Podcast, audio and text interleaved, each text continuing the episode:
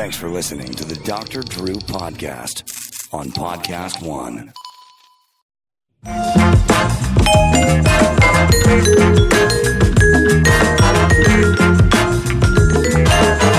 And welcome to Dr. Drew Podcast. Thank you very much, Chris, Chris Laxamana. Happy Thanksgiving to everybody. I know this may not be up around Thanksgiving, but we have to be recording this around Thanksgiving. Uh, again, to support everybody that supports the pods, uh, click through in the Amazon banner. Don't forget to support the various uh, the people that support the podcast uh, make it possible for us to do this, and we try to select our um, the companies that we work with very carefully. So we do appreciate you being a part of that. Do check out Dr. Pod, excuse me, drdrew.com. We have a lengthy uh, series there about the opioid crisis. Uh, it's like a 17 part series, and it starts all the way back into prehistory and brings it forward. And you see that we take you through the two major opioid epidemics in this country. I'm also putting that out as an audiobook, so look for that. And then keep an eye out for the narcissism series that is coming soon. And uh, do check out the Instagram, Dr. Drew Pinsky, Dr. Drew Pinsky, and I'm doing some live Instagrams there where you can ask questions live if you wish. But today I'm privileged to welcome Dr. Robert Flannery. He's the founder and CEO of Dr. Robb Farms.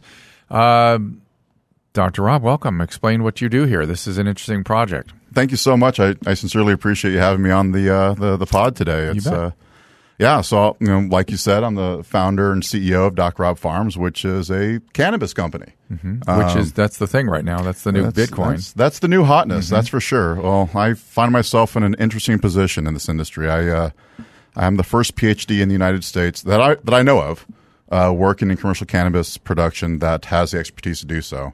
So you're a botanist. Yes. So my PhD is in plant biology with an emphasis in environmental horticulture and a specific expertise in hydroponic crop optimization for cut flower production and controlled environment agriculture from UC Davis. And and other than cannabis, what gets into controlled environment farming?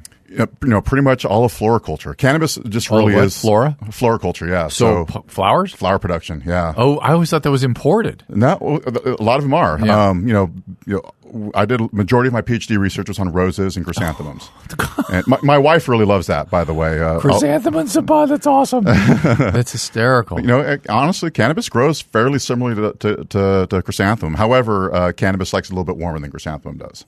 Now, when you say grows, you're you're Mm-hmm. not necessarily just going for growth. You're going for a certain kind of b- bloom. Well, What you know- we- what, what's the technical for word for what you're? Yeah, absolutely. Uh, c- cannabis, we're, we're interested in the female flowers. yeah, the flowers. Right, The so bloom. the uh, the cannabis plant itself is uh, uh, it's called dioecious, and uh, that means that has separate male and female plants.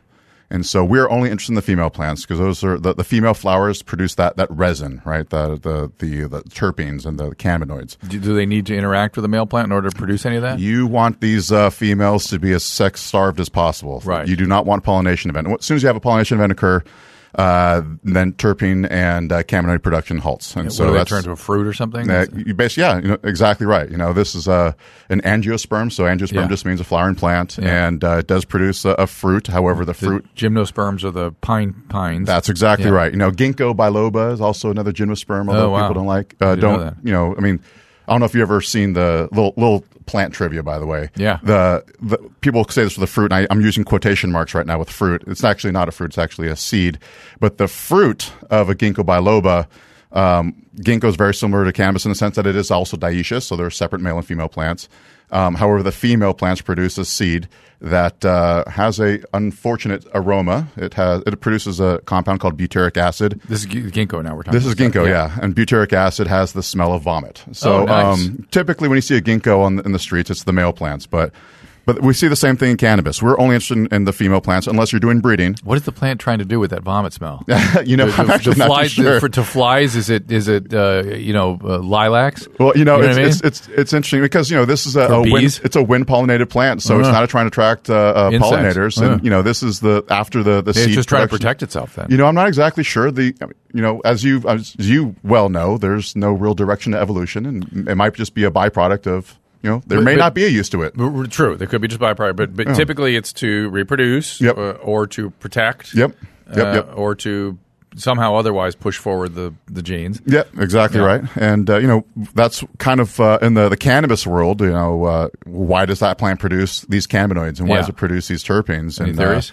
The some of the hypotheses that out there are that uh, you know I, am not sure I believe in this one or if I uh, subscribe to this uh, hypothesis, but it might be an anti-herbivory. Um, That's what I was thinking. They yeah. so you don't eat it. yeah, exactly. So, if you're, so you're a cattle out there and you're you're a pot plant. The cows won't eat you, or they'll eat you once, Yeah. they won't eat you again. you know, it's- a lot of people say like, oh, you know, if you're in a highly competitive situation and you know you've got predators, uh, you know, uh, coming down on you on all sides, It's and something. if you are somewhat medicated uh, after eating some cannabis, Well, it's interesting. I, there's there's there's a bunch of I've read other theories like that for other plants, and one of the interesting things about uh, psychoactive plant Mm-hmm. products on mammals is 10 10 20 percent of the mammals always go back. Yeah, They go for more. yes, So although they, they repel eighty percent, they have ten or twenty percent that go consume a lot of it. Well, I mean, I think you know human uh, uh, the human psyche more much more than I do, and I think you know your uh, experience in addiction as an addiction specialist and whatnot. It's yeah, I mean, Well, we try- love this stuff. I'm trying to figure out what to do. I, I I'm just watching the data very carefully. and Yeah. I just can't figure out when to throw the switch on enthusiastically endorsing. Gotcha. I, I can see that it's looking good. I can see Yeah. there's lots of good reports and stuff. I Just I don't know. We don't have enough time yet to really Yeah. know any, what consequences there might be that are untoward. yeah, absolutely, and and. I'm a, I'm a scientist. You know, I'm Yeah, a nerd. same here. Same I, here. I, Just- I don't look the part, but I am a nerd. Um, but uh, I want to see science. I want Yeah, everything it. As I soon do. as we get the science, then we'll just go. Okay, well that's it. yeah, It's- I mean, I want evidence based uh, decision making. I think I think when the day's done, Mm-hmm. we're going to have to figure out the patients, not the not the the medicine. In other words, we have to figure out how to select the right patient for the right medicine, which is g- genu- generally a conundrum in medicine. I, I agree with that, and that's one of the things that we actually there is a company that I'm aware of that uh, is trying to match, you know, the the genotype of the human to the Yeah. genotype of the the cannabis plant. And Oh, that I, listen, that might be a breakthrough that then gets used in other pharmaceutical. I settings. 100 percent agree. Yeah. You know, the the one big difference here is. Uh, uh, you know, if you're taking an aspirin, that's generally one active ingredient. Yeah. Uh, but with cannabis, you know, there are 113 known cannabinoids. It looks like the University of British Columbia may have just discovered another 21. Uh, this uh, this just happened last month. So that means 135. Yeah. Uh, Well, what do we do with that? Now, it seems like a lot of the um, companies that are distributing cannabis are trying to narrow the spectrum. For instance, our CBD, obviously. Yeah. Mm-hmm. But even within the, the cannabinoids generally, aren't they trying to sort of at least have one predominant uh, molecule? Yeah, exactly. I mean, when you think about it, it's, it's go with what you know, and Yeah. uh, everyone knows about THC. And CBD is the uh, second largest concentration cannabinoid found in cannabis, and so, people are starting to So explore that THC more. and CBD. Yeah, and you know, but you know, And by the way, in terms of adverse effects, it could be one of the other 130 that are the problem. exactly. And, you or know, the and- addictive potential. Who the hell knows? Or maybe one is more anti-pain, or one is more anti-anxiety. Oh, We- we just don't absolutely. You know, CBN is uh, we've come to find it. You know, it's a smooth muscle relaxer, and it's uh, definitely something that helps you go to sleep. And uh, you know, uh, we- we're finding that uh, you know THC. I, in all honesty, the plant actually doesn't produce THC. It produces a compound called THCA. And so this is that that A stands for acid, and so there's a carboxyl group on the end of that THC, and so you have to decarboxylate that that uh, uh, THCA for it to be active. Otherwise, it's not go- going to engage that CB1 receptor. Do we do that, or does that? We do that by heating Yeah. it up. Oh, so okay. smoking, vaporizing, or cooking. And We'll- then is we'll it cooked in a in a in a edible? Yes, exactly right. So you know, if you're going to be creating an edible, you have to cook that. Decarboxylating by heating. Okay, got it. Yeah, exactly. So you're removing that carboxyl group on Yeah. the end, that COOH. Just basic organic chemistry. Exactly right. Which I'm now having flashbacks to my undergrad I days. know, that's And- why I had to close my eyes and think about it. so Yeah, but uh, yeah, it's you know there there are so many things that we don't know. Um, but the things that we do know about are you know THC primarily. This is a, a compound, if memory permits, was first discovered in Israel in the '60s. So we've known about it for a long time. right. And um, however, you know, there's this entourage effect of what cannabis and the medicine it produces inside, or the compounds, I'll say, that it produces inside that plant. Uh, that uh, that really provide the benefit. You know, we tried using a, a, a THC isolate as a as a medicine uh, back in the early '90s or so. It was a drug called Marinol. Yeah, we used to prescribe it all the time. Yeah. for na- for nausea and for hap- appetite. Yeah, and we we've come to realize it's just not as effective as just consuming the, the cannabis plant. It wasn't effective, and no one liked it. yeah, exactly. No one liked it. Yeah. But, but some people responded though. Some people had the desired effect. Mm-hmm. Yeah. So- You know, it's a, it's it is a complex compound. It's a comp, uh, complex uh, plant as well. Uh, fairly benign plant, though. I know. And then we've had you know um, molecules that we use to block some of the things, some of the endocannabinoid system. Well, CBD is actually one of those. It's an antagonist of THC, so it actually. Uh, I'm going to talk to you because I know you know what I'm talking about. This is really nerdy talk, so uh, uh, please forgive well, me. I'll, I'll stop you and explicate as we go along. There we go. right. So CBD acts as an allosteric, um, well, basically a negative allosteric, uh, allosteric uh, modifier on the CB1 receptor. Okay. So CB1 is in the brain, and Mm-hmm. CB1 is sort of what we think is sort of what makes us high. It's a neuroregulator. It's a r- neuron regulator. It's a very strange, a very strange position in the in the brain where it, where it regulates. Mm-hmm. Yep. Mm-hmm. Probably affects different people differently.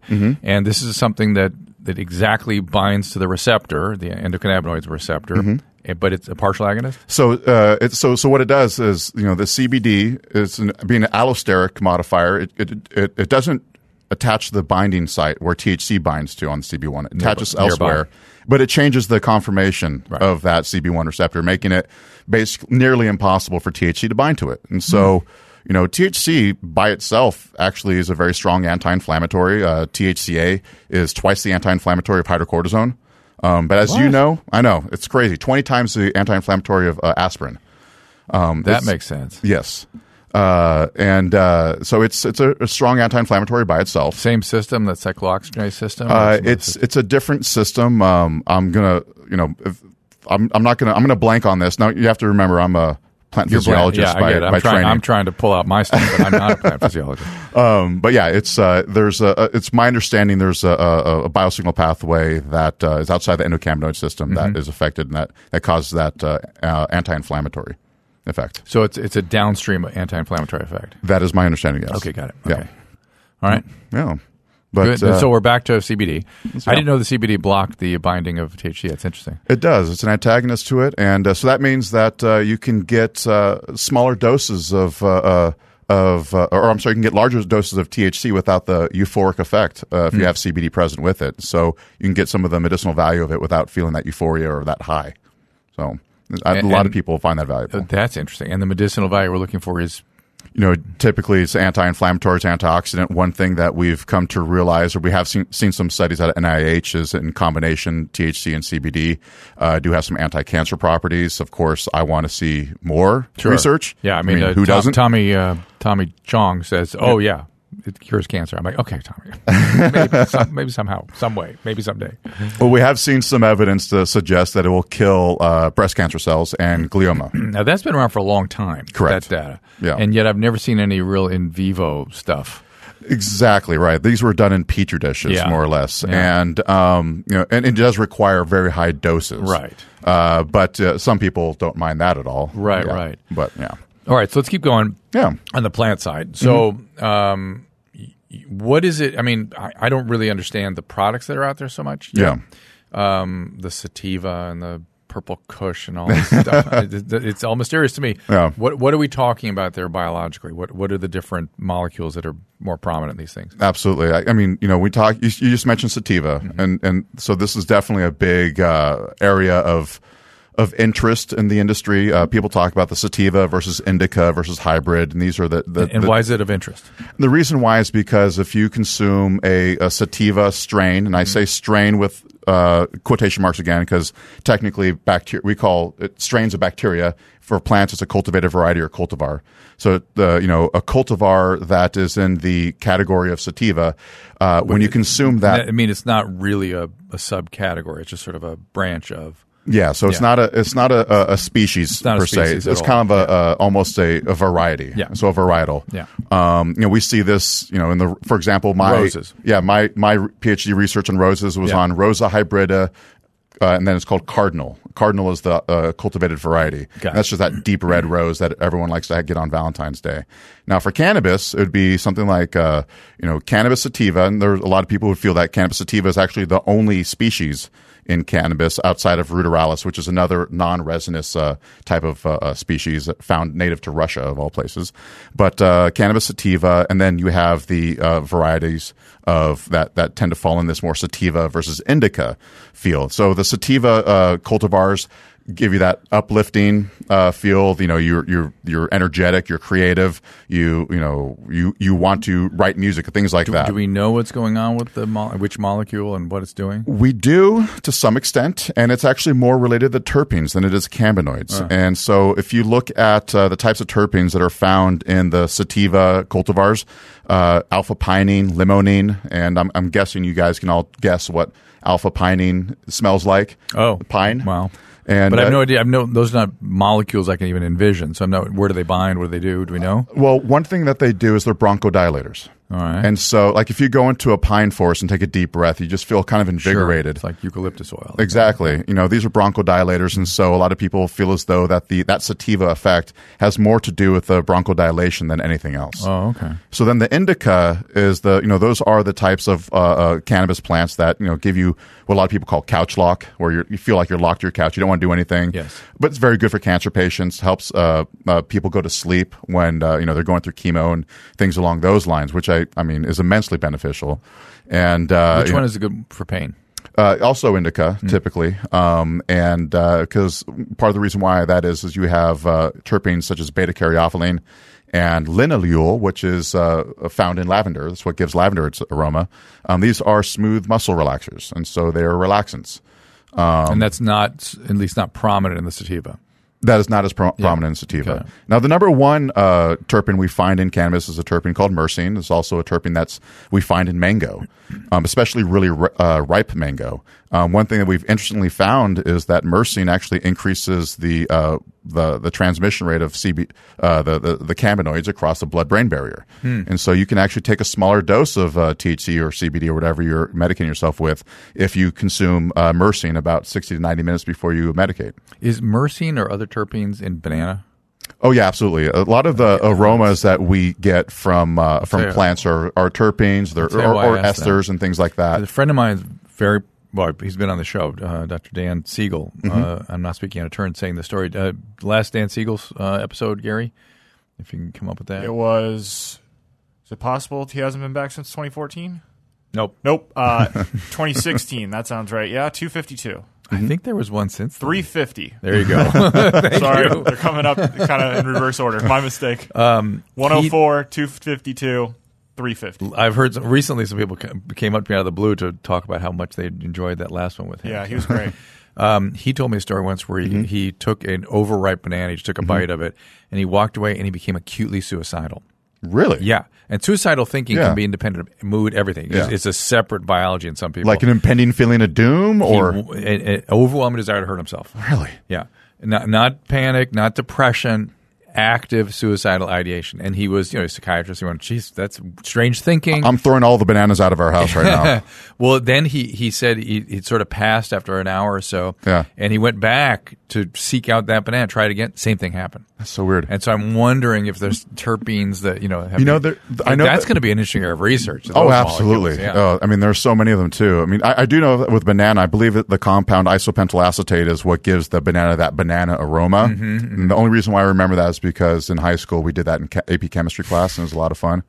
But uh, I, my uh, my knowledge of banana physiology is, is Well- pretty limited. Well, you've just you've just enlightened me that at least there's a candidate sort of molecule series there in terpenes. Potentially, yeah. Describe what terpenes are and do. What what how they structure. What do they look like? So terpenes are, uh, you know, these are basically uh, uh, hydrocarbons. Um, they have a, uh, you know, for example, uh, the majority of the terpenes that we associate with the aroma and flavor of cannabis are monoterpenes. So they have one. Is uh, it large molecule? They're fairly large. I mean, you know, so one of the the things I always like to say, because part of what our company does is we do, uh, uh, you know, optimization for cultivation. We'll actually go in there and manage a grow. And one of the things I always talk about is like, listen, you got to think about this plant as a little factory. And uh, you know, I, I know a lot of people in the cannabis industry like to think of the plants as their daughters and things like that, which is per- perfectly fine. You know, it's one of those things where like if you sing to your plant, chances are you're also giving the right fertilizer and things like that. It's more correlation than causation. I understand. But we have to we have to think of these plants as little factories. And uh, THC is a 21 carbon molecule, so it's a diterpene. So it's also a terpenoid. Oh, I Um, didn't realize that. Yeah, and uh, it is it is expensive for that plant to make. Uh, so you know you have to do things to you know boost up that raw material, that CO two that comes in, things along those lines. Uh, but yeah, this is a these are big I'm molecules. Explain to people what he means by expensive. It means biologically expensive. It's, it takes a lot of energy and a lot of uh, put biochemistry in, in the plant, a lot of different mechanisms to put the thing together. A hundred percent, yeah. So you know, in a plant physiology stand from a plant physiology standpoint, we always talk about uh, a carbon budget, and so you know where carbon goes to in the plant, and uh, uh, you know I want to try to promote as much of that carbon going to that flower, producing the terpenes, producing that uh, THC. Have there been breakthroughs, the sort of sentinel breakthroughs in how you make that happen? Yeah. So have you ever heard of Le Chatelier's principle? This is this, Yes. is, this is going to be going back to your old chemistry days, no, I probably in high school. remember it. I just don't remember what it was. So Le Chatelier's principle. Now, now it, this is a, a, it's an energy flow. It, it's a right? it's it's for chemistry, Yeah. and it's so it's basically the more raw ingredient I put in, the more Yeah. product I'm going to get on Yeah, the other end. yeah, yeah. yeah. And so now, granted, there's a lot of uh, in betweens. This is not just a simple chemical equation, but uh, you know what the the the chemical equation for photosynthesis essentially is CO2 plus water. Uh, um, excuse me. Uh, yeah, no CO2 plus water gives you sugar, glucose, plus light, and oxygen. Plus yeah, the light. exactly. And plus that light in the middle.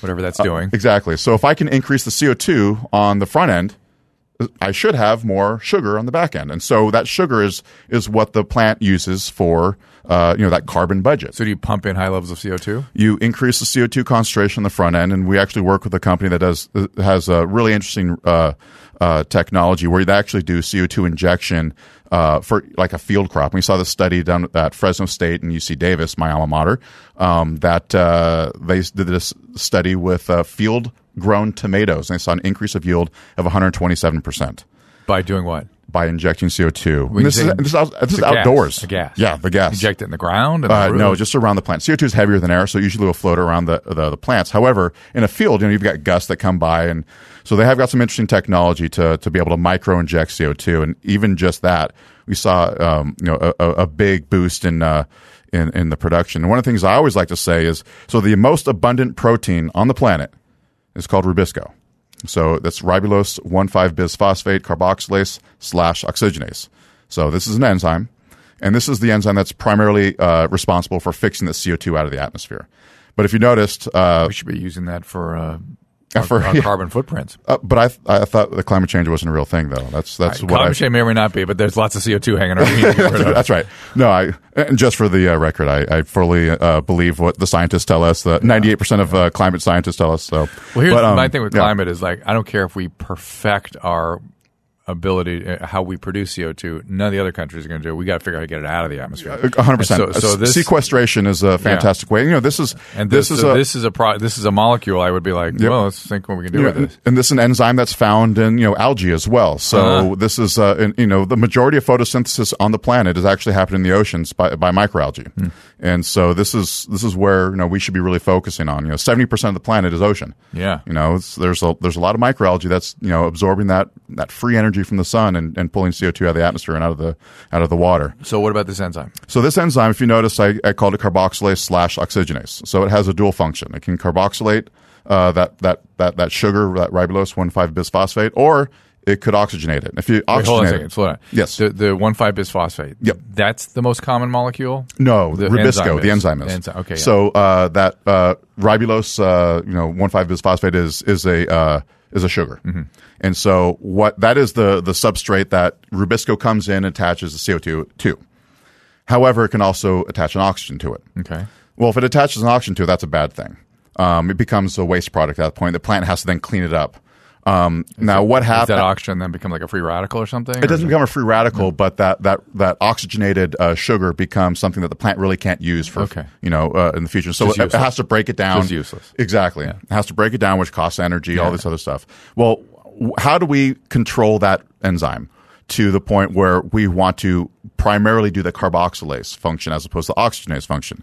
Well, as temperatures increase, that that enzyme is going to be preferentially be doing the oxygenase function. Oh, well, that's good. No, that's, that's there you go. Yeah, makes exactly. So you know you can cool it down, but then again, this is a, an organism that uh, can't control its own metabolism unless you know you, we control it by the temperature more or less. And, So and heat. CO two, and then the quality kind of light. Uh, light does not uh, affect this. Uh, this is uh, light independent. Um, this is the light independent f- uh, part of photosynthesis. But I'm wondering if, if you, adding a certain kind of light helps you in this production process. You know, I'm I'm not too sure about this specifically, but definitely there is something to be said about the quality of light that plants get. And you know, uh, historically, cannabis has grown, you know, indoors, and we're using artificial light. Um, although there's a place for that in the marketplace, there's something to be said about that natural light. There's, Oh, really? There's more than just you know the the P680, P700. Those are the photoreceptors that that drive photosynthesis. There are other receptors out there that drive many other things, and um, I'm actually currently in the process of writing a white paper to describe some of these things. And uh, and part of the reason why the way we cultivate and what we do is we try to utilize as much of that sun as possible to uh, to really drive a lot of uh, these other photoreceptors that have benefit benefits to the plant. I, I had a professor in in college, and I, this was not my thing, but I watched him a lecture. Ugh, I, was, I was 20 or something. Yeah. And uh, his thing was how the chloroplast use light. Mm-hmm. And it, he was breaking it down and breaking it down. It gets to be, it's almost like becomes a quantum Yeah. physics type thing that, where you really, you can never find exactly where it's turning light into Exactly. the energy. Yeah. Um, and, and I just wondered if that was part of what you know the conundrum you guys are trying to deal with. Well, you know, this is a uh, this is an organism that likes a lot of light. It's very similar to tomato in the sense if I give tomato one percent more light, you typically get one percent more yield. Cannabis is the same way. Uh, typically, though, the limiting factor is CO two on the front end. So if I can incre- increase CO two around that plant. Um, the plant's gonna, you know, it's this is Ohm's law. You know, we're talking about the flow of CO two into the leaf. Um, you've got resistance, and you've got uh, the, basically the, the, the voltage in Ohm's law for, for CO2 is the concentration of CO2 inside the leaf versus the concentration of CO2 on the outside. So if we increase that differential, that flow rate is going to increase. And so what's nice about that too is if I increase that flow rate, the plant can close the pores. The the, the, the, the pores on the, the plant are called stomata. Right. There's uh, all leaves have little pores for that. Hundred percent. Yep. And you know, because the plant has to to it cools itself off by evaporative cooling, basically by you know the water evaporating, but also it needs to get that CO two inside the plant to do that photosynthesis. And so, if you've got a higher flow rate of CO two into the leaf, you can keep your plant your your pores closed more often, and you lose less water. So your water use efficiency actually goes up. Hmm. Um, one thing that's interesting too. So you know, w- as we all know, that the cannabis industry uses a lot of energy. Um, well, you know, part of that is cooling those the, the greenhouses or cooling the uh, the indoor uh, uh, facilities. Now, granted, there's something to be said about outdoor, which I'm a big fan of. Well, let me let me ask two questions about that. Mm-hmm. Why why are people not doing more outdoor? And two, I thought you said you wanted it to be warm in there. Exactly. And so well, you want it to be warm because you want to drive the respiration Right. rate, but that's also driving uh, the possibility of that carboxylase function on Rubisco. Um, so if you can counteract that with higher CO2 concentrations. But, you know, uh, I'm a big fan of outdoor production because the the cost to the environment Why aren't they doing that more? because uh, this is a plant that you're going to get one to maybe three harvests uh, a summer if you are going to uh, be growing that in an outdoor setting. Uh, if I've going if I'm doing a controlled environment agriculture, I'm in a greenhouse, I can get five, maybe six grows a year. The margins and the the the, gro- the wholesale value of that product is is valuable enough to do that. Um, and also, I'm a big fan of you know we we're standing on the shoulders of giants. We you know we let's let's not try to reinvent the wheel here. Uh, In between botanists, you mean? yeah, for if you know if you look at uh, where's cl- cut flower flower culture happening in the world, it's happening in greenhouses primarily. And why is that?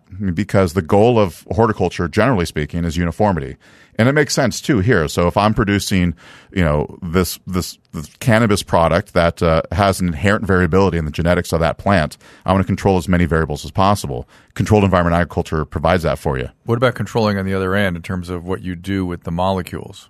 Like, you know, It's you can do that them out or changing them or- you know you can you can do uh, uh, people- extractions. People, doing that? people are doing that. Um, you can, you know, you definitely can extract the oils from the plant, and then you can isolate certain cannabinoids or terpenes or whatever Is you that, want. is that your, I'm holding a DH, uh, a, a CBD THC product here. Is that what happened to give you, me the CBD? Correct. So that is a distillate product, and so this is, you know, if you're to do the comparison to alcohol, you know, it's the same thing as alcohol. So if I create a beer, I, you know, or a wine, I can distill that down to a brandy or you know, uh, beyond that. Uh, and so you know you do you get that crude oil that you extract out of the plant, and then you can distill that down.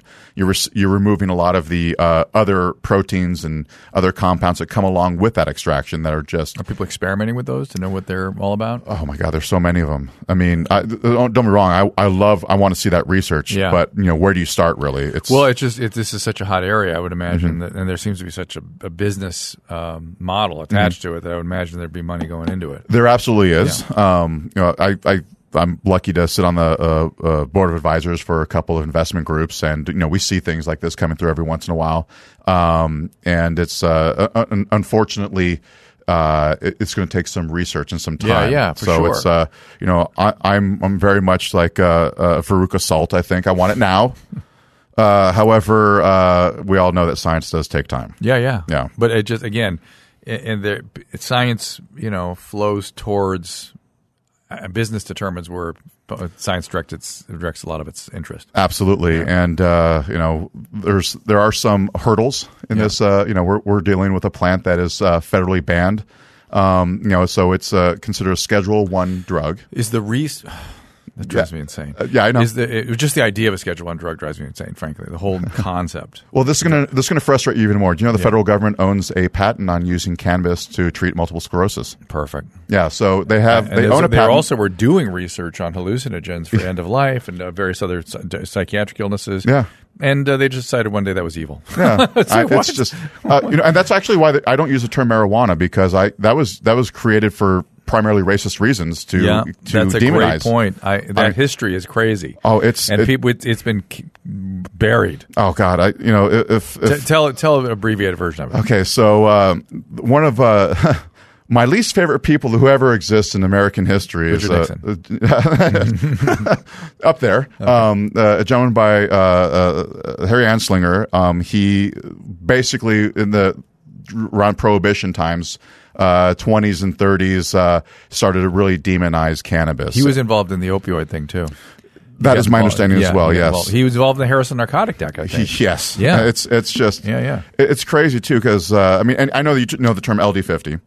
Uh, so for listeners out there, LD50 is lethal dose where 50% of a pop- sample population dies from you know The dose. The, The dose, dose. takes uh, to kill fifty percent of the people. Exactly. And so, uh, you know, we know what the LD50 is for water. You can die from kidney failure if you drink too much water. We know what the LD50 is for, you know, very poisonous things like arsenic and, and cyanide. We know what the LD50 is for sugar, for salt. We don't know what the LD50 is for cannabis. Yeah. And uh, so the the CB1, CB2 receptors, which are the only known receptors in the endocannabinoid system that we know of at this point, um, are not found in part of the brainstem that control your heart rate nor nor No, the part no of the, lethal your breathing rate. we know of. Yeah. Some people Maybe. have suggested that it's um the the LD50 of cannabis could be 150,000 grams. so uh, you know, I'm a, I'm a big dude. 150,000 grams is still bigger than me, Yeah, so I would yeah, have to smoke have- m- more than my weight. You have to of- eat a gummy bear your size. exactly. Which don't dare me to do that. I might I might try, but um. Yeah, so it's a, it's a benign plant, but then we have. Uh, But it might, this- but to be fair, it might interact with other stuff, and who knows? And Oh, we just yeah. don't know. And so again, because no research has been done, we don't, we can't even know. We can't know. Uh, e- That's what- exactly. That's what, drives me crazy. Science when you when you, is- Mm-hmm. when you label a molecule evil. Yeah. What? Yeah. Uh-huh. Think about that. They took a series of molecules and they said these molecules are evil and can't be touched by humans. when, when I first started my PhD work, this is this is literally like probably month three of my PhD program. Uh, one of the gents who was uh, uh, you know funding a lot of the research I was doing, he pulls me aside and says, you know, he's he's a big fan of the plant cannabis. He says, Robbie, um, cannabis is illegal. However, lettuce is not. Uh, can we do some like you know GMO type stuff where we get the genes from that that make THC and put it into into, into Oh, cabbage funny. or lettuce or something like That's that? funny. And I was like, that is way beyond a PhD dissertation. I, there's, there's no way I could ever do that. But uh, um, you know, and also there's more than just THC in there, and it's just that's you know, it, it's crazy to say that, a plant is ki- but illegal. that kind of thing, Yeah. may be the future. I- like we- taking we- the genes from one of the molecule production and put in another plant. we actually just saw something come through in uh, uh, one of the investment groups I advise. Uh, it was a, a group that is doing um, uh, using yeast to produce the cannabinoids. There you go.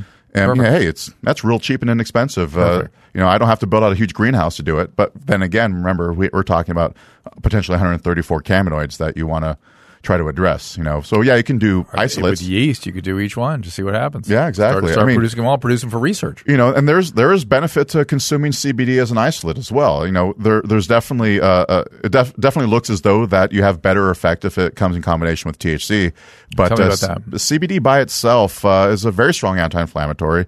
Um, it also has anti-anxiety properties. And uh, you know, once again, I'm But that's by itself. Yeah, just by Yeah, itself. yeah. Um, you know, once again, I'm a plant physiologist, so uh, you know, human physiology is a little bit beyond my specific You've been pretty good so far. Eh, well, I'm, I'm trying to read up on it. Uh-huh. You know, they're, they're very similar systems, but uh, you know, no cell walls in uh, humans. I've come to find out. um, but uh, you know, the it does affect Well, something cell else. just different. Yeah, exactly. It's a plasma Cell membrane, right? Yeah. yes. Um, the uh, the uh, uh, you know CBD by itself uh, does bind to uh, receptors outside of the endocannabinoid system that provide that anti-anxiety uh, property. Uh, meaning where? Uh, if, if memory permits, now now forgive me, and I I, I don't want to. I, I know I'll be corrected. but what I'm the- wondering is, is in like the autonomic nervous system? Or? Yes, so it's found okay. it's found throughout the uh, the nervous system mostly, and also Okay. through the um, the immune system. The CB1 receptors are found through uh, through the lymphatic system as and, well. And CBD is binding at CB1. CB2. CB2. Uh, typically is what people say, but also there's uh, there are receptors out there um, that uh, uh, like I, I believe if memory permits is GABA uh, Mm. a, a receptor that and that's yeah, what GABA is also a neuroregulatory thing. So Exactly. sense, So. there's a receptor out there, and, and please forgive me. I just read this up uh, the other day, and, and, you know, how about we ask some more uh, plant physiology Okay, questions? No, I'm just kidding. All right. But no, So- honestly, that's what that's what it, it does outside the let, let me system. let me ask some tougher sort of questions that, Yeah. that uh, are in the vapors right now. Yeah, absolutely. Um, Hey, if you're looking for a car, you're probably familiar with terms like MSRP, but you probably don't like me. You don't even know what it stands for. How about invoice, list price, dealer price? It's meant to be confusing. What you really want is the price, the price you're going to pay, which actually means something. And now introducing True Price from TrueCar, you will know exactly what you'll pay for the car you want, including fees and accessories, before you ever get to the dealership. TrueCar dealers know they, they, they know this, and they show you the TrueCar price on the car you want, all from the comfort of your home. How do you know TrueCar, the true price is a great price? Because TrueCar shows you what other people paid for the same car you want. You see that scattergram, and you lock in the price for an actual vehicle on a TrueCar certified dealer's lot. And the True the TrueCar certified dealers know all this, so they set their true price competitively so they can win your business. So when you're ready to buy new or used, visit TrueCar to enjoy a more confident car buying experience. Some features not available in all states. Well, if you're one of these people that has muscle and leg cramps, you know what I'm talking about. You come to the doctor, you demand something because you're so desperate for relief. Now you can do it yourself with TheraWorks Relief. It's available in the pain relief aisle at Walmart, CVS, Rite Aid, and Walgreens. Talk to your pharmacist. They're as enthusiastic as I am because finally we don't have to use sedating medication or dangerous medication, which we used to have to use. TheraWorks Relief is a non-greasy foam, clinically proven to relieve muscle cramps fast, reduce muscle soreness. Use it a couple times a day. You'll prevent muscle cramps with TheraWorks Relief before they ever start. You'll get a full night's sleep. You'll be able to carry out your normal activities. You'll be able to exercise. TheraWorks Relief takes only minutes to apply, absorbs quickly, and it works. I've been talking about it everywhere. I've been giving it to patients and family and friends. The reports have been fantastic. TheraWorks Relief is my choice for preventing and relieving muscle cramps. Make it yours too. That is TheraWorksRelief.com where you can learn more. Again, that's TheraWorksRelief.com for your muscle cramps. Well, if you or someone you know is dealing with addiction and you also know that finding a treatment center that works for you is extremely frustrating, truth is every patient's needs are different and evolving. Well, the folks behind TrueRecovery in Orange County, California, realize that effective care can't be one size fits all, and so they've developed a comprehensive range of treatments that address all facets of drug and alcohol addiction.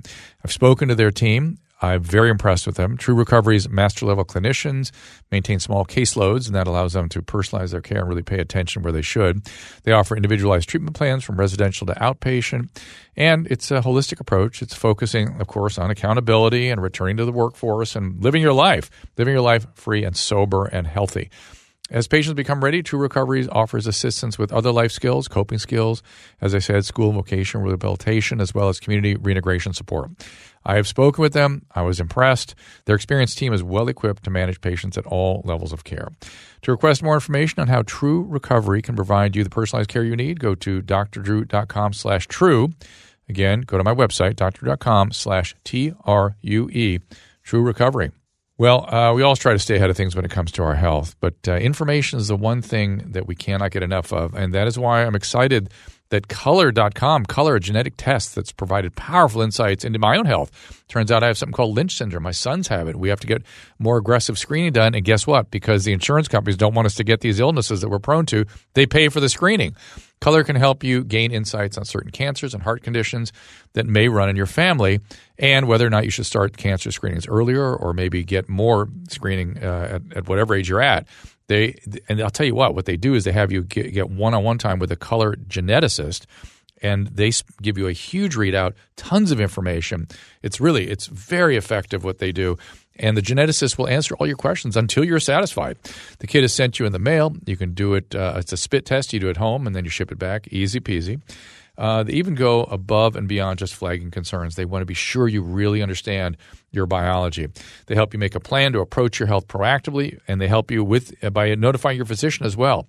Get a guiding hand for your health journey. Color's offering $25 off for our listeners when you visit color.com slash Drew.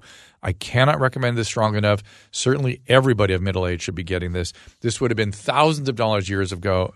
Now, now it's nothing, and they are a high, high quality organization. I, I really am excited to be representing them. Color.com slash Drew. Again, color.com slash Drew.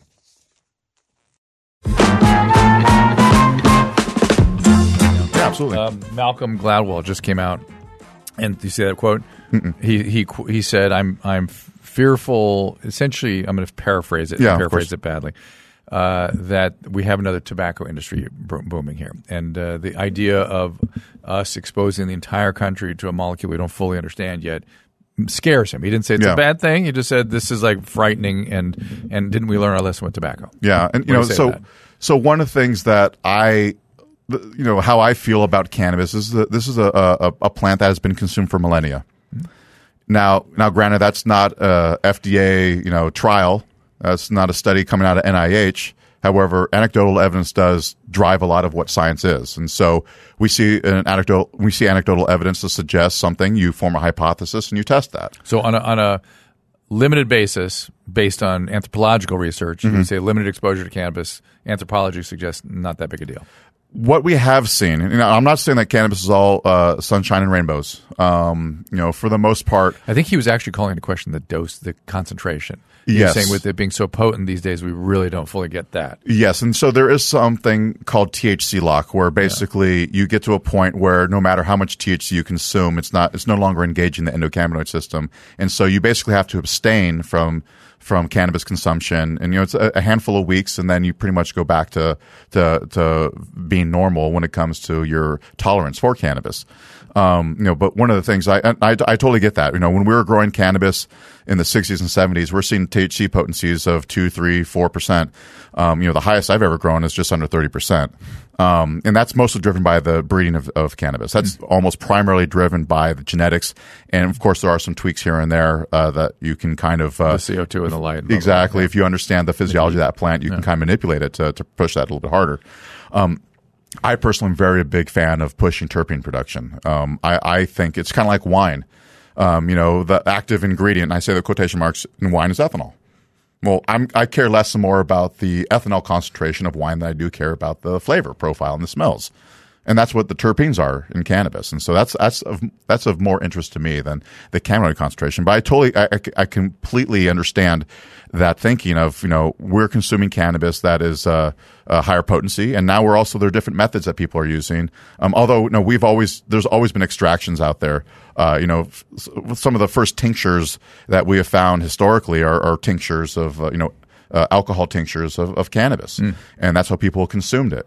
Um, you know, but nowadays you can create, uh, uh, you know, th- that's the whole dabbing culture is getting very potent product. Uh, and you know, granted, it has, also has that, the aroma that goes along with it, but it's very potent. Sometimes you're seeing uh, uh, some of the extractions that are 75, 95, 96% THC. Um, now, granted, it's like taking a shot versus drinking a full beer. You take much smaller, uh, you know, samples, you know, but it's it's it's it's sizable and it's something that someone can um, over medicate uh, Right. quite easily. And you know, to talk about over medication too, it's it's you know, it's not something that's directly going to kill you. I, in fact, I've got a a family friend. He's uh, um, I won't mention any names, but I'd like to embarrass him about this because uh, he he was kind of idiotic when he consumed some cannabis. He uh, former police officer. He had an injury on the job and had to do a forced retirement, but he had uh, lower back pain. And basically, his surgeon, his spine surgeon, has said that, uh, well, if I perform this microdiscectomy, I'm giving you really a 50 50 chance of possible paralysis, just the way this is manifested. And so he chose that, uh, you know, he's going to deal with pain. And, uh, you know, he was popping opiates like it's candy. And, you know, as we all know, that's exceedingly dangerous. And so I gave him some edibles you know, this is a, a, former police officer who's never consumed cannabis in any form in his life. And I said, you know, one of the things you have to be careful with edibles is that can take sometimes 30 minutes, 90 minutes, maybe even two hours before you just He start just feeling kept- the effects. He, he just kept putting them in. exactly right. We gave him this Oh, candy boy. bar, and this candy bar has, has 12 doses in it. Oh Jesus! And I said, take off, break off a quarter of it, and then break that in half, and then consume that, and we'll see how you, you Now, do. To be fair to whoever this is, Yeah. that's drug addict behavior. Yeah. but I'd much rather see him on the edibles than the opiates. Yeah, exactly. And so he he's like, okay, I'm going to take this. And he's sitting there, and he, at this time, at the time this happened, you know, he's um he's by himself at his house, and so he's you know in a safe environment. He's going to you know test this out for the first time. He takes it. He's like, okay, I'm not feeling anything. Thirty minutes go by, not feeling anything. Forty five minutes go by. He's like, you know what? Screw this. Obviously, I have a really high tolerance, and so he takes half the bar. Oh, So he basically consumes six full doses, and uh, his wife uh, comes home, couldn't find him. He's in the bedroom, completely naked, crawled up in the fetal position in the corner, oh, jeez. and uh, you know it's not going to kill you, but it's going to make you feel really, really uncomfortable. Yeah. Basically, you know, it slows down your brain, and Well, also they can get hallucinogenic properties later. you know, uh, uh, cannabis typically does not have. It to High, be high dose? High, high high dose, dose yeah. can. And, Um, and then and yeah. then you've seen the scromiting phenomenon yet? Yes, I have. yeah. which is interesting. Which is people vomit and sc- oh, Gary's like, huh? Vomiting and screaming at the same time, and it's cured by Gary a hot shower. Yeah. Don't tell your buddy about that. Which at Corolla? He'll tell you you need a cold shower. Oh, jeez. I, I wonder if you have any questions for. for I, I'm, you've been sitting here listening carefully. Uh, no, not yet. I'm fascinated by this. Um, It's interesting, isn't it? Yeah, Yeah. uh, yeah. It's it's very interesting. Um, yeah, I uh, Do you right now I guess I'm consumed with feeling like his buddy was because everyone's made that. A lot of people have made that mistake once. You've done it, Oh yeah. and, and what you, this sativa indica thing is Mm-hmm. that something that confuses you, or you know you, you know can you tell the difference? Or you? Oh yeah, I can. I'm uh I since you've known me, I've toned it back to a much more recreational, occasional user. But in college, my uh, a lot of my friend group was very heavily into marijuana, so I, I have experiences um, with all that stuff. But the, you know, my experience when I was actually active in that community was before this stuff like dabs even came along. Like, Yeah. I, I saw that for the first time about three years ago, and I was blown away. That And he was like, "Give me some of that." No, no, no, no. I did one once, a club that I used to go to. See? Give me some of that. any of the rules, and they just give you one as you leave. Oh, wow. Oh, man. is absurd. And Yeah. uh, yeah, they're like, here, take this before you go get in the car. Oh. Uh, I I took one one time, never again. That, that's, that's much. generally frowned upon in polite society. Yeah. and intoxicated driving is a problem too. Absolutely. Yeah, I, so- I had no idea what I was getting into. It was, it was that those dabs are not to be messed with. Yep. Let me get more of your data out there. You can you can follow Robb at at dr rob r o b b farms. Website is Dr. Robb Farms, D R R O B B. Mm-hmm. Uh, let's see. Worked as director of S- SPARC. What is that? SPARC. Oh, so SPARC. Um, I was a, a former production director at SPARC in San Francisco. What is SPARC? SPARC is, uh, at least at the time I was there, was the largest vertically integrated dispensary in the state, and uh, Mm-hmm. uh, founded by a gentleman by the name of Eric Pearson. is a great individual, very much a uh, uh, forward-thinking uh, individual in the, in the space, and you know, for the most part, uh, cannabis shops and dispensaries were. You know, kind of like seedy drugstore Yeah, feel, yeah. or not drugstore, like even just like you know, the Head liquor shops, store. yeah, shops, exactly. Drug Yeah. dealer. Yeah. So yeah, so SPARC was the the first uh, dispensary that really did it right, and um, a lot of the dispensaries we were seeing popping up really are following what SPARC already did.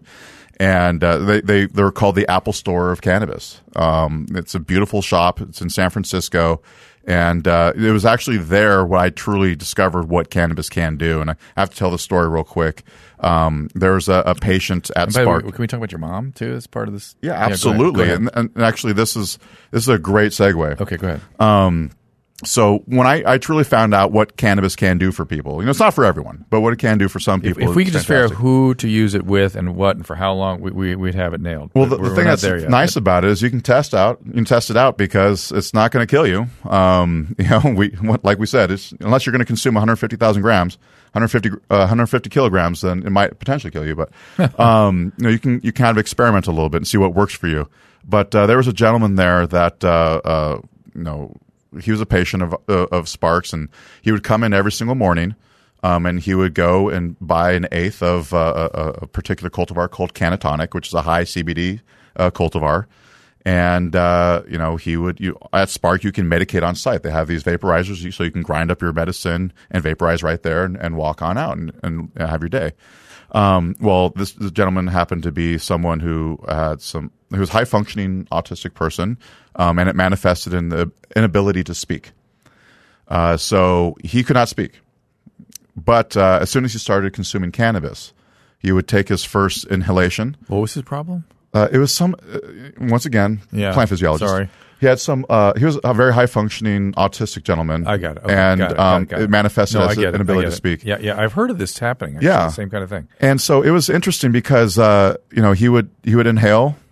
60 seconds 90 seconds later all of a sudden he starts speaking he has no no speech impediment and come to find out this is a gentleman who does mostly contract work at like you know nasa goddard apple google in silicon valley but every single day in order for him to, to communicate orally he has to consume cannabis Crazy. and so that, That- it was that then when be- i when i found that i was just like, somebody doing fMRIs on Yeah, him? Somebody- seriously. I mean, come on. exactly. That's exactly right. I mean, so when I saw that happen, I was like, okay, this is there's something going on here. When I was the production director at SPARC, I was in charge of the entire, uh, uh, you know, all all things production, from maintaining the genetics for the plants, doing the cuttings and the uh, the propagation, and vegging out the plants, doing the actual flower production, the post harvest biology, the dry cure. Ca- cannabis has to be dried and cured, very similarly to garlic, because we all know how garlic is dried and cured, right? Um, but uh, you know, I was in charge of all that, and uh, I remember very distinctly receiving a phone call from my mom. I was in the dry cure space um, at SPARC, and my mom let me know that she uh, was diagnosed with aggressive form of breast cancer. She's currently cancer free, so just you know, she's still alive and kicking. She's uh, with us. But when it comes to uh, cannabis, my mom's rather naive. Uh, she went to college in the '60s. Was invited to a pot party, and, and no exaggeration here, she thought she was going to a Tupperware showing party. So she's very naive. My um, my parents have been married since 1972, and uh, my dad has seen my mom inebriated. Uh, I think two times. So she's not someone who who seeks out inebriation. right. Uh, but you know, she's going through chemo and radiation. She ended up having two rounds of surgery as well. And so I said, "Mom, you know, I'm literally surrounded by a ton of cannabis in the dry cure space. I have access to to product for you." And um, she's like, okay, but I want to. I don't want smokable. I don't want vapable. I want an edible. And Everything I had grown that I knew was clean. That was free of pesticide. That was free of plant growth regulators. That uh, a lot of people historically have been using in, in cannabis production. That's turning that medicine into poison. And again, there's Um, none of that in the interior stuff grown inside. Uh, you there are people who use plant growth regulators and pesticides on the indoors too. I mean, you know, you get uh, you All get pests indoors, and Yeah, yeah. sometimes it's even worse. Okay. You know, Okay. and uh, and so I, you know, everything I grown though I knew was clean. Hmm. Um, you know, I couldn't really source that for her, so I was going to have to source an edible outside of what I had grown. And so I'm thinking to myself, am I about to poison my mom? And uh, that was really the birth of Doc Robb Farms. Was okay. Like I have the technical training to grow this plant without these these compounds. These some of them are suspected mutagens. I mean, there's a systemic fungicide called myclobutanol that releases hydrogen cyanide when you heat it up. Well, in order to consume cannabis, you have to heat it up. So it's it's you know it's, and it's systemic. It's inside the the plant. So um, you know we see people using that all the time because cannabis is is unfortunately very susceptible to fungal infection. Uh, so here I am thinking, okay, we gotta get gotta get an edible for my mom. Um, am I going to kill her? 'Cause those are heated to produce, be produced. Yeah, exactly. And so uh, that was really you know what I did. And so uh, the birth of Doc Robb Farms stemmed from that. And How did she use it? How did it work for her? so she ended up using a, a chocolate edible for a, co- a company I have a lot of love for. This Kiva Confections, and uh, I've you know I've told the CEO of it that you know you basically you help my mom out so much. I'm always going to have a lot of love for them. They're based out of Oakland, very good people.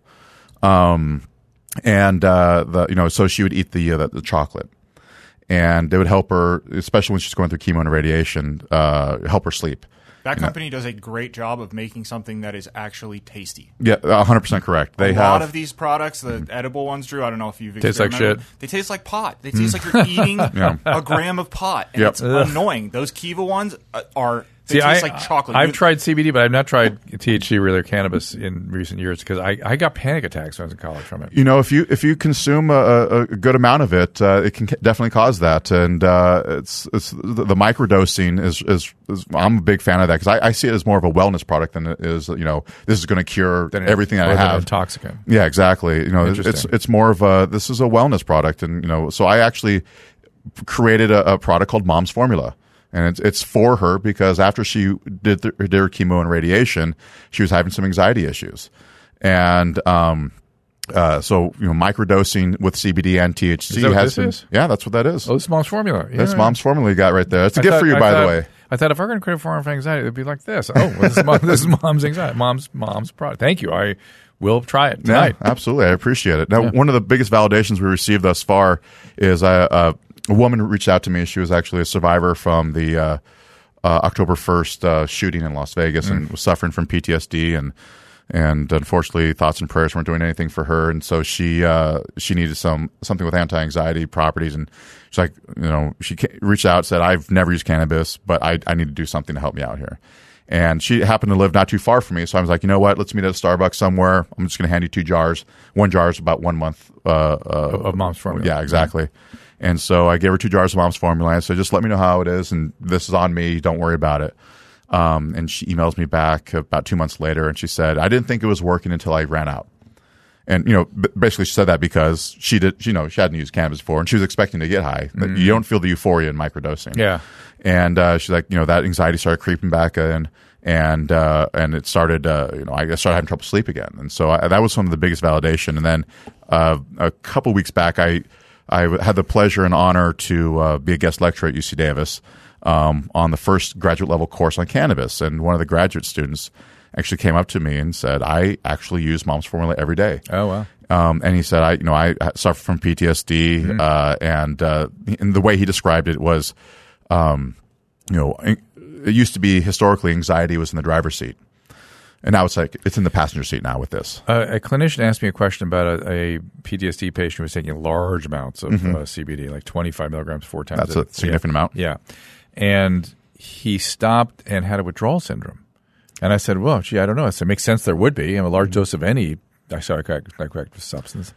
Yeah. And it's my see that? understanding that, uh, you know, it's not like an opiate where you have a physical No. withdrawal. Well, it's a physical withdrawal in the sense that there's a physiological reaction. Yes. But Yep. it's just more, uh, I forget what they describe, but it, it wasn't, you know, multi system stuff the way opiate is. So- Exactly. It's my understanding you can get addicted to cannabis the same way you can be addicted to, and, and once again, here I am talking to an addiction specialist. Well, cannabis withdrawal definitely I've, is, is a very characteristic thing. Yeah. sleeplessness, Yep. paranoia, Yeah. Irritability, all that stuff. It's sort of the opposite of what you were getting when you got the drug. Exactly. Yeah, and and it's my understanding that uh, cannabis addiction is, is very similar to you know food addiction or sex addiction, where it's it's more you're addicted to. I I, I would uh, I believe it's my understanding is the serotonin. Uh, uh, I mean, it's all biology Yeah. in the end, anyway. Yeah, right? exactly. We're just a bunch of compounds with yeah, some water thrown right. in there. Yeah, Th- that's, all we right. So, so that's why I don't like mincing. You either can stop or you can't. Yeah. and that's biology when you can't. That's yeah. it. So one thing we have found that's interesting with cannabis consumption though is if you can abstain, Mm-hmm. you you basically reset to default fairly quickly. It seems like. Yeah, there's a, for sure, and there's a whole. Th- uh, you had mentioned that earlier Yeah. too. There's this syndrome of get lessening effect of the drug, and often associated with a falling mood. Yes. And so Yeah. people do need to watch that. Yeah. it, it can it can affect them. Um, I got to wrap this thing up. I could talk to you all day. You know, what we should do, Gary, is we should do a like a call in show for Robb. Yeah, that'd you be know what I mean? Like, Yeah. like set it up ahead, like promote it, and and, and say we're going to be taking these. I'm, I'm sure there's a million questions for you. You know, I, I one of the first things I, I do a lot of consulting. I do a lot of management. Uh, One of the first things I always have to tell people is I don't have all the answers. No, but, And, uh, but your but your experience and Yes. you, and you talk from a place of currently available science. Correct. That's and, that's, and that's yeah. all I'm looking for. 'cause Exactly. because we've been restricted from that for, and it's insane. Yes, I mean, uh, so my my interest is uh, cultivation science research, and there's only one university in the United States that can do any cultivation research, and that is uh, you know Ole Miss. And you know, I had the privilege to uh, speak to the uh, advisory council of the dean of ag sciences at UC Davis. There might be a little bit of nepotism going on at UC Davis, but you know, I'll take it. Good. Um, yeah, exactly. I mean, UC Davis, number one plant science school in the planet, according to U.S. News and World Report. Number two for ag science, trying to push uh, uh, cultivation research. And here I am speaking. This happened two years ago on, on April 20th, 420, which is our Christmas uh, in, in the cannabis world. And here I am speaking to old rice farmers and dairy cattlemen about the low hanging fruit that is cannabis research. And so UC Davis is moving forward on it. They have applied with the DEA. You should go over to Caltech where they do a lot of the gene manipulations. I'm interested in whole plant physiology. Um, that, that, that's that's all above me. That's well, no, that's my Yeah. point. They could they could advise you. Well, you've got the yeast thing coming. yeah, exactly. But uh, uh, you know, and you know, they are moving forward on it. We definitely need it. Um, you know, and, and I I just want to say one thing real quick because it happens to be the day before Thanksgiving. Drew, did you know that today is the second largest day in cannabis purchases in the United States? No kidding. Well, they call this night um, Drunksgiving or something, or because because all the alcohol's up too. Exactly. So everyone's all like, the all the uh, pot companies, and at least in Southern California, have dubbed this Green Wednesday. Yeah, "That's so Yep. funny." Is that? Be, I've also heard college New Year's Eve or something. It's ca- it is because everyone's back in their hometown. It's become Yep. way more of a Yeah. big party night in the last five years or so, right? Oh, Five- no, no. And I think Longer than ten that. years, fifteen. Yeah, Yeah, when I was in college. it's in it's in the discourse now. Yeah. I'm aware of it, so everyone knows it. So exactly. I think I think it has a lot to do with you know people the stress of dealing with family and Oh, things yeah. like that. You know, Oh, yeah. You know, I mean, and also maybe people I didn't know want- cannabis was up to. I knew alcohol was up. It makes perfect sense. Well, yeah. Well, I'm, I'm planning to take mom's. Oh, medicine. nice. Mom's whatever. Mom's formula. Mom- but listen, it was a privilege. Um, My our mutual pleasure. friend Jenna, we got to thank her for putting us together. Absolutely. Thank you, Jenna. Um, Maybe next time Robb's back in town, he can give me a heads up, and maybe we'll get him on to uh, do the tail end of an A and D, and then Sure, call-in show. sure. Yeah. So That'd you'll do Adam, and Drew like show and Yeah. to, to get some questions answered from Adam. Love it. And then we'll go into some sort of call-in show. So people that are listening, um, should they maybe email you? They can tweet me or tweet at uh, Dr. Drew Podcast, um, or go to drdrew.com and fill out the contact sheet. You could do the contact sheet though. We'll go through Susan, and please do fill that out. But Mm-hmm. I think for the purposes of this call-in show that we're going to do whenever you're back in town, yeah. we'll promote it heavily on social in advance. Um, yeah, so people tweet, can tweet Twitter, in and Twitter's stuff. the way to do it. I think so. Cool.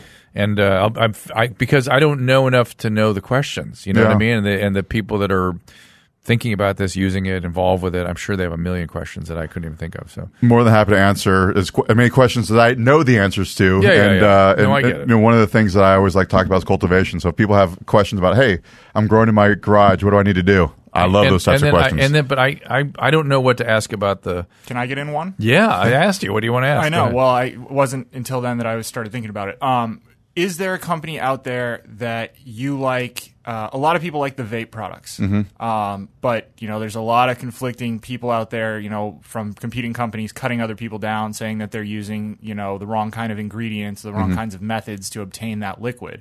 Is there a company out there? Um, a lot of people around these parts are fond of the PAX stuff. Yeah. Um, is there anyone out there that you like, or is there one that you know you? For some reason aren't that fond of. I'm not asking you to shit on anyone, but no, just, you know, you know I, I, I, I, love that type of question. I, uh, one of the things I, I try to always do is be positive. I don't, uh, I won't talk badly about anything, but I will talk positively. Um, my favorite vape pen is a, from a company called Rove, R O V E. Um, one thing that they do, uh, differently is that they don't winterize their oils, which means it, it's a little bit thicker, but, uh, I think it has a better flavor um, and it's very effective. And one of the things that they are absolutely adamant about, and the reason why I love them so much, is they they are adamant about pesticide free product, raw materials. And this is when they didn't have to be pesticide free. This is when they, they didn't have to, uh, uh, you know, we didn't have the same regulations that we do now. So even when they shouldn't or they didn't need to do it, they did it, and they uh, they did it right. And so a lot of love for Rove, a lot of love for Rove. great. All right, my Thank you. friend, go to uh, drrobbfarms.com. You want to find more information, Dr. Robb Farms, and follow him at Dr. Robb Farms on Twitter, and uh, we will do this again. Absolutely, I very much. at, at your whim whenever you feel in town. You want to do it. I my I grew up here. I'm uh, always a fan. You know, I was born right down the street. So uh, you know, come come. These are my old stomping grounds. Love to come back. All right, Robb. Thanks. Thank so you much. so much. Appreciate right, it. Pleasure. Pleasure. And we'll see you next time. For calling times and topics, follow the show on Twitter at Dr. Drew Podcast. That's D R D R E W Podcast. The music from today's episode can be found on the swinging sounds of the Dr. Drew Podcast, now available on iTunes. And while you're there, don't forget to rate the show. The Dr. Drew podcast is a Carolla digital production and is produced by Chris Laxamana and Gary Smith. For more information, go to drdrew.com. All conversation and information exchanged during the participation in the Dr. Drew podcast is intended for educational and entertainment purposes only. Do not confuse this with treatment or medical advice or direction. Nothing on these podcasts supplement or supersede the relationship and direction of your medical caretakers. Although Dr. Drew is a licensed physician with specialty board certifications by the American Board of Internal Medicine and the American Board of Addiction Medicine, he is not functioning as a physician in this environment. The same applies to any professionals who may appear on the podcast or drdrew.com.